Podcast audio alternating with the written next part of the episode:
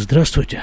1 ноября 2016 года, 14.10, Иерусалим, поликлиника в районе Геула, один из самых ультрарелигиозных районов в Иерусалиме. 228 выпуск подкаста «Немного оглянувшись», который публикуется на сайте шломурады.ком. Продолжаем наши репортажи из поликлиники. Сегодня пошел дождь наверное, уже можно совершенно официально объявлять зимний сезон открытым, потому что зима в Израиле это такой сезон, когда идет дождь. Вот эти звуки, которые вы слышите там вот на фоне, это просто открытое окно. Ну, не могу я, не поднимается у меня рука закрыть окно в то время, когда идет первый дождь. Это запах, ну, э, ребята, полгода у нас э, стоит сухота и ну, жарко нам, в общем, честно говоря. Вот эти, я вспоминаю, эти лет, летние дни, был такой довольно затяжной период, когда мне нужно было перейти вот в это отделение поликлиники из другого отделения.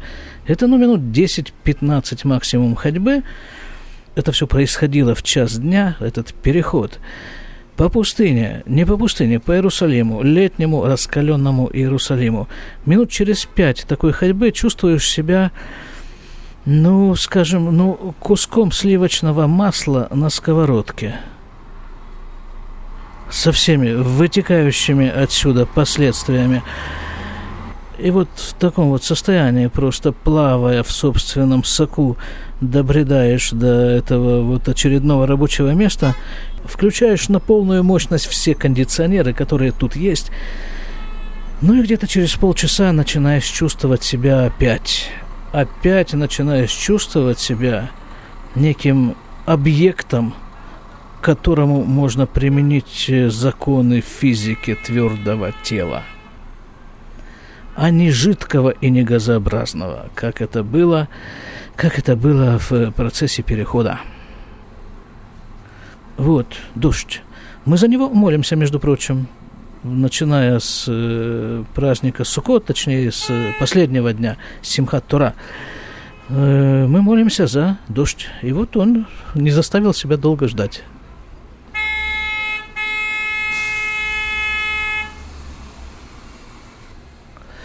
Так что, ребята, простите, но мы с вами вместе будем слушать э, звуки Иерусалимской улицы. А я, в отличие от вас, буду еще нюхать запах первого иерусалимского дождя. Кстати, звуковые сигналы, вот эти автомобильные звуковые сигналы в Израиле, э, ну, очень, очень распространенное явление. Видишь, что впереди автомобиль чуть-чуть замешкался, ну и с полным правом можешь давить на гашетку. Или как там она называется –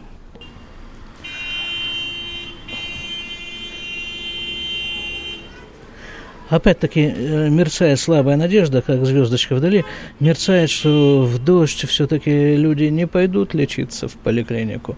У меня, наверное, вот это в каждом выпуске звучит, такой лейтмотив, мол, хорошо бы сегодня, ну, не то чтобы вообще не работать, это было бы вообще идеально, а, ну, хотя бы поменьше этим заниматься.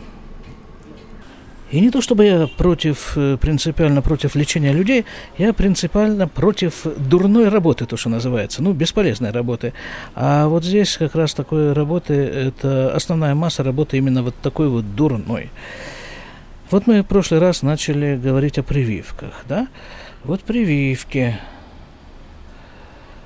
Я как-то уже давно-давно говорил, я повторюсь еще раз, прививки, на мой взгляд, это вообще чистый бизнес – причем очень полезно поучиться на примере прививок и вообще направлении медицинских действий, как раскручивать бизнес. Потому что вот эта медицина умеет это делать превосходно.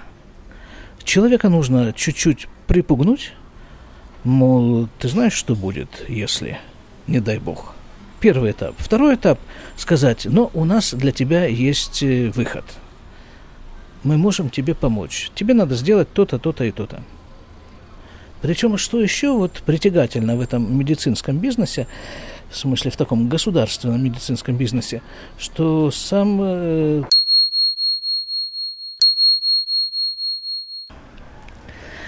Сейчас как раз приходили люди делать прививки от гриппа. И вот я делаю прививки, я сам себе думаю, что вот, мол, э, вот, мол, думаю, да, где мы с вами остановились? Вот на том, что первый этап вот этого бизнеса, условно говоря, медицинского, очень успешного, я повторяю еще раз, выглядит так. Сначала человека припугнуть, мол, траля ой, что будет.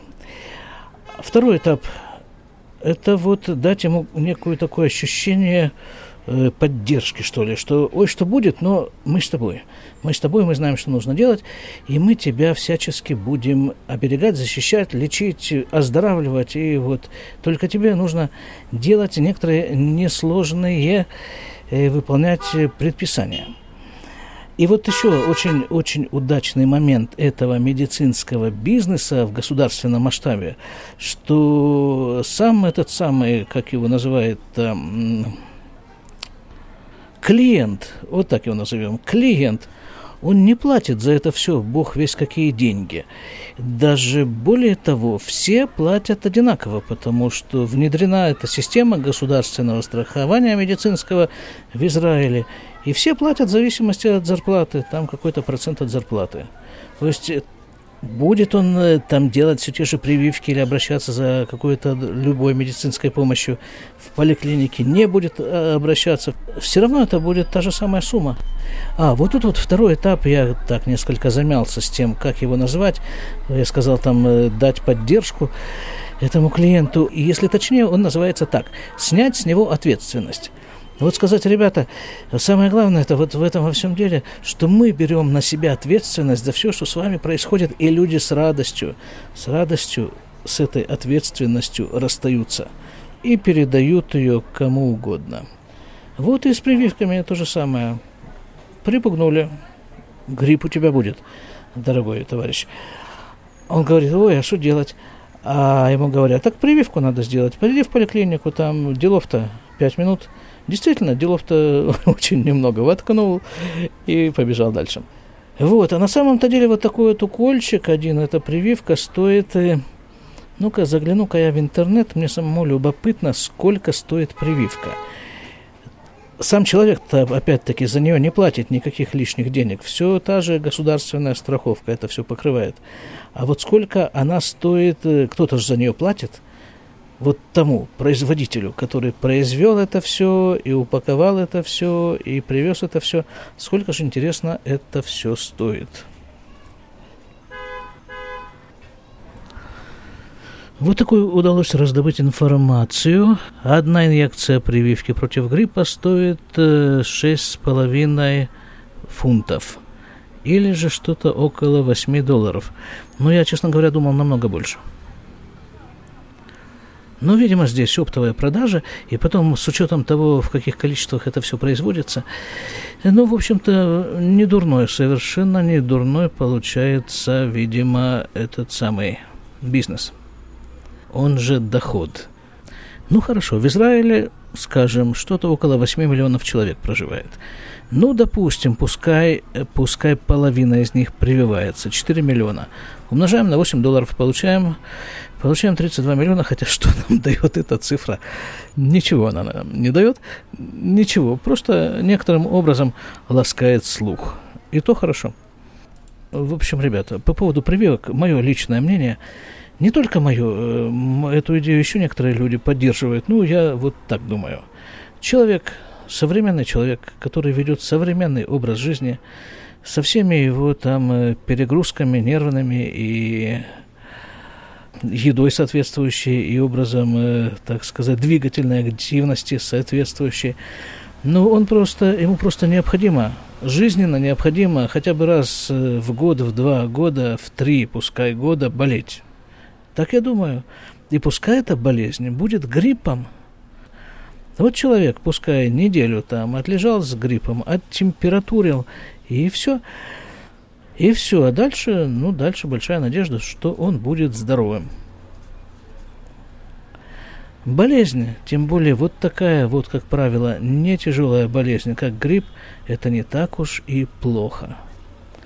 Другое дело, что есть всякие люди больные хроническими болезнями, тяжелыми болезнями, с э, подорванной иммунной системой. Э, им, вот, может быть, им как раз это и нужно, вот эти вот прививки. Не знаю, хотя, ну, не знаю, честно говоря, не знаю. Не знаю. Я для себя, для себя лично я этот вопрос решил. Решение этого вопроса выглядит в моем варианте примерно так. Я согласен взять на себя ответственность за свое здоровье.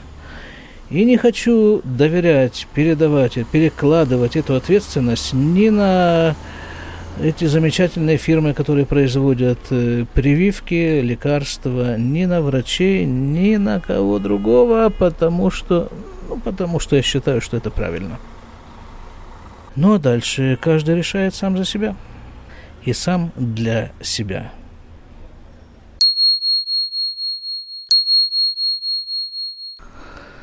Звонили сейчас по телефону, интересовались результатами анализа, эм, как-то уже рассказывал про этот анализ, из горла с миндалин прямо оттуда, изнутри берут э, мазок, соскоб, посылают это в лабораторию, через э, сутки лаборатория дает результат, если в этом соскобе стрептокок.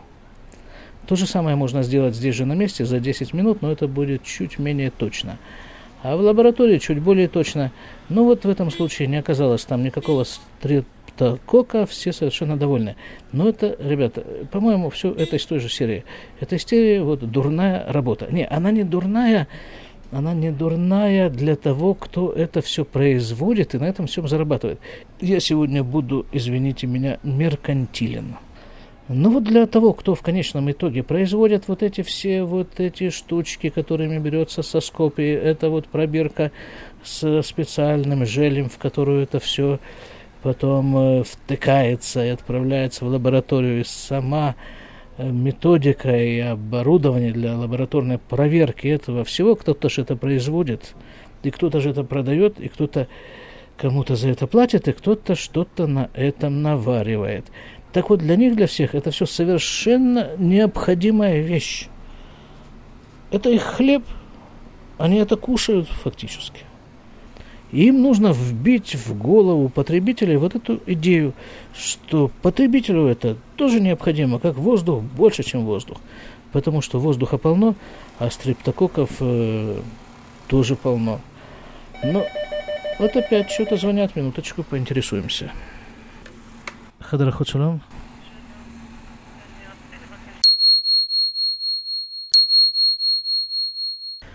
Это опять насчет прививок, на этот раз прививок от коклюша для беременных женщин. В Израиле есть и такое распространеннейшее явление. Во. А на улице тем временем полилось, прямо серьезно полилось. Слышно даже из окна, как вот сейчас эти гудки машин стали чуть потише, пореже, и слышно, как струи дождя хлещут. А я утром очень быстро выскакивал из дома и надеялся на продолжение все-таки погоды такой сухой. И все в одной рубашонке с короткими рукавами. Ну, хорошо, есть еще время. А времени еще два часа и двадцать минут до конца работы. Ладно, посмотрим, что делать. Мне еще сегодня нужно совершить несколько пеших переходов в разные места. Да, наверное, дождь все-таки чуть подразогнал народ. Как-то его сегодня немного. Не то, что было, когда я здесь был последний раз, в позавчера. Это было что-то, что-то вообще ураган, не знаю, из людей, из живых людей и вот э, в 7 часов я должен был закончить работу, а где-то пол седьмого, за дверью еще было человек, наверное, 5, 6, 7, 8. Еще был один мальчонка, который упал там, что-то там, в общем, ударился головой, рассек себе голову. Прошло уже 5 часов, а 6 шить, зашивать рану можно в течение 6 часов после, после ранения. И вот остался час, и тут был у нас хирург как раз на его счастье. И решили мы шить, вот мы еще тут шили ему голову одной рукой, а всеми другими руками Мы тут кололи что-то, вот эти прививки, там еще чего-то, тут все это шло параллельно. Ну, как-то было запарка, наверное, первый раз вообще за все время, что я здесь работаю. Хорошо еще хирург попался. Спокойный, опытный, так вот э, между телом это все зашил, заштопал ребенку голову и отпустил его во свояси. Сегодня пока еще все это выглядит намного спокойнее. Спасибо дождю. Еще из событий этих дней. Вчера было последнее занятие в психбольнице.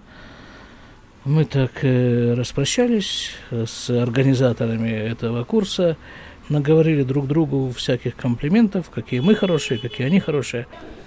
А, еще вот что надо рассказать. О том, как я писал итоговую работу по этому курсу. Я уже как-то даже не помню, рассказывал я об этом, не рассказывал. Ну, расскажу на всякий случай. Итоговая работа курса заключалась в том, что, ну, что мне нужно было побеседовать с э, одним из представителей больных психическими заболеваниями, и э, там написать бумажку, соответственно, там э, о результатах этой беседы, что там, что, о чем я его спросил, что он ответил далее. Нашел я бабушку такую, бабушку 70 с лишним лет, и с, она была у меня на приеме вместе с дочкой. Я спрашиваю дочки, дочка, говорю, у тебя есть 20 минут поговорить, мне нужно тут забол, заполнить одну анкету. Дочка говорит, да вот сейчас прямо нет, ну вот я тебе позвоню и... А, по-моему, я все-таки это говорил. Ну, ладно, ничего, я это скажу еще раз, а потом, потому что у этого есть продолжение – вот, там, значит, с дочкой мы поговорили по телефону, по телефону мы заполнили эту анкету, но я думаю, что все-таки как-то вот не очень, да, не очень мне это нравилось, что это по телефону и вообще, как-то мне хотелось сделать это чуть по-другому.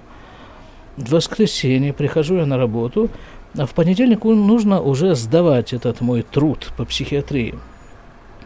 В воскресенье прихожу я на работу, и набежала просто какая-то куча, просто невидимая куча – видимо-невидимо, психбольных.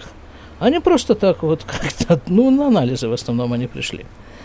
Они вообще им положено сдавать анализы крови время от времени. И вот один там парень, парень, который, ну, которого я знаю уже сколько лет я здесь работаю, он раз в несколько месяцев приходит сдавать анализы.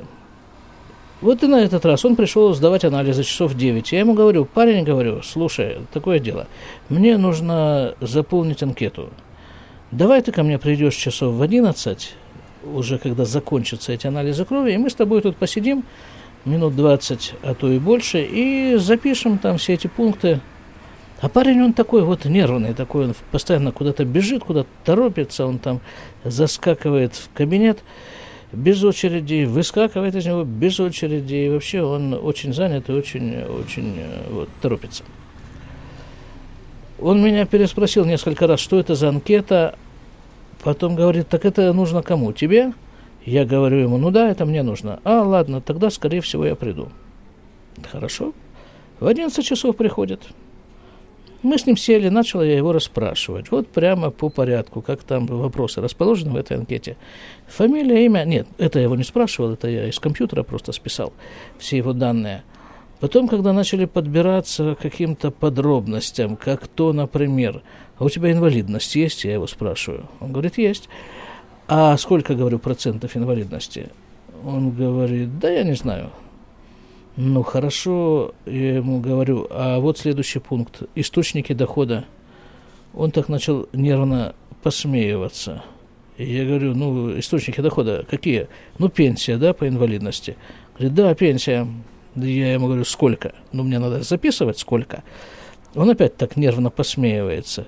Я говорю, ты что, не знаешь? Он говорит, знаю. Еще сказать не хочешь? Не хочу, говорит, сказать. Вот в этом русле примерно дальше у нас и продолжалась беседа. Я его там что-нибудь спрашиваю, он опять так нервно посмеивается и как бы на вопрос не отвечает. Я, я пристаю к нему с той, с другой стороны, как, давай, говори, колись, говорю, псих больной. А он не колется, говорит, да ладно, не буду я тебе говорить, нет, не хочу я вот на этот вопрос, я не хочу отвечать, на это я не хочу. Анкета, это очень умный человек, наверное, ее составил большой, наверное, специалист в психиатрии, потому что последние несколько пунктов этой анкеты это были у, эм, вот на такую тему. а не хочешь ли ты случайно заняться самоубийством? Ну, вдруг. Вообще, как ты к смерти относишься? Должен я у него спрашивать. Как она тебя вообще? Думаешь ли ты об этом? И не хочешь ли ты на себя руки наложить? А если да, то каким именно образом? А если у тебя планы в этом направлении? Ну и вот там, там вопросов 10, наверное, примерно вот такого плана. Ну вот я добрались, э, добрались мы до этих вопросов, и он совсем уже зашелся этим нервным смехом и говорит, слушай, тебе, наверное, нужно с кем-то другим поговорить. Ну, я думаю, сейчас скочит там, побежит там куда-то, чертыхаясь.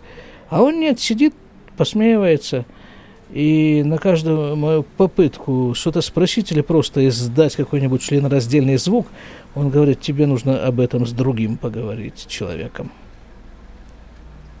Ну, на этом мы расстались. А парень-то должен сказать, он, ну, он из этой среды ультрарелигиозной, все, кто, почти все, кто приходят в эти поликлиники, они из этой среды. И, кроме всего прочего, он то ли внук, то ли, скорее всего, даже правнук колоссальнейшего Рава. Вот эта вот поликлиника, в которой я с ним беседовал, находится на улице, которая названа именем его вот этого вот прадеда – и, соответственно, сама поликлиника носит имя этого прадеда. Ну, так это заведено. Там, где находится эта поликлиника, так она и называется. Да, так он никуда не вскочил, никуда не побежал совершенно. И так, в общем-то, вел себя, ну, совершенно, ну, нормально, даже более чем нормально. Я вот так представил себя на его месте, думаю, вот у меня бы кто-то начал вот это все спрашивать, эту всю чушь, как бы я отреагировал. Да, наверное, не так адекватно, как он это сделал. Ну, так хорошо мы в конце концов распрощались, так и не заполнив эту анкету толком. Я его на самом-то деле очень зауважал. Во-первых, за то, что он пришел. Во-вторых, за то, что он не ответил на те вопросы, на которые он не хотел ответить. Ну вот, наверное, здесь мы будем заканчивать. На сегодня все. Будьте здоровы. До свидания.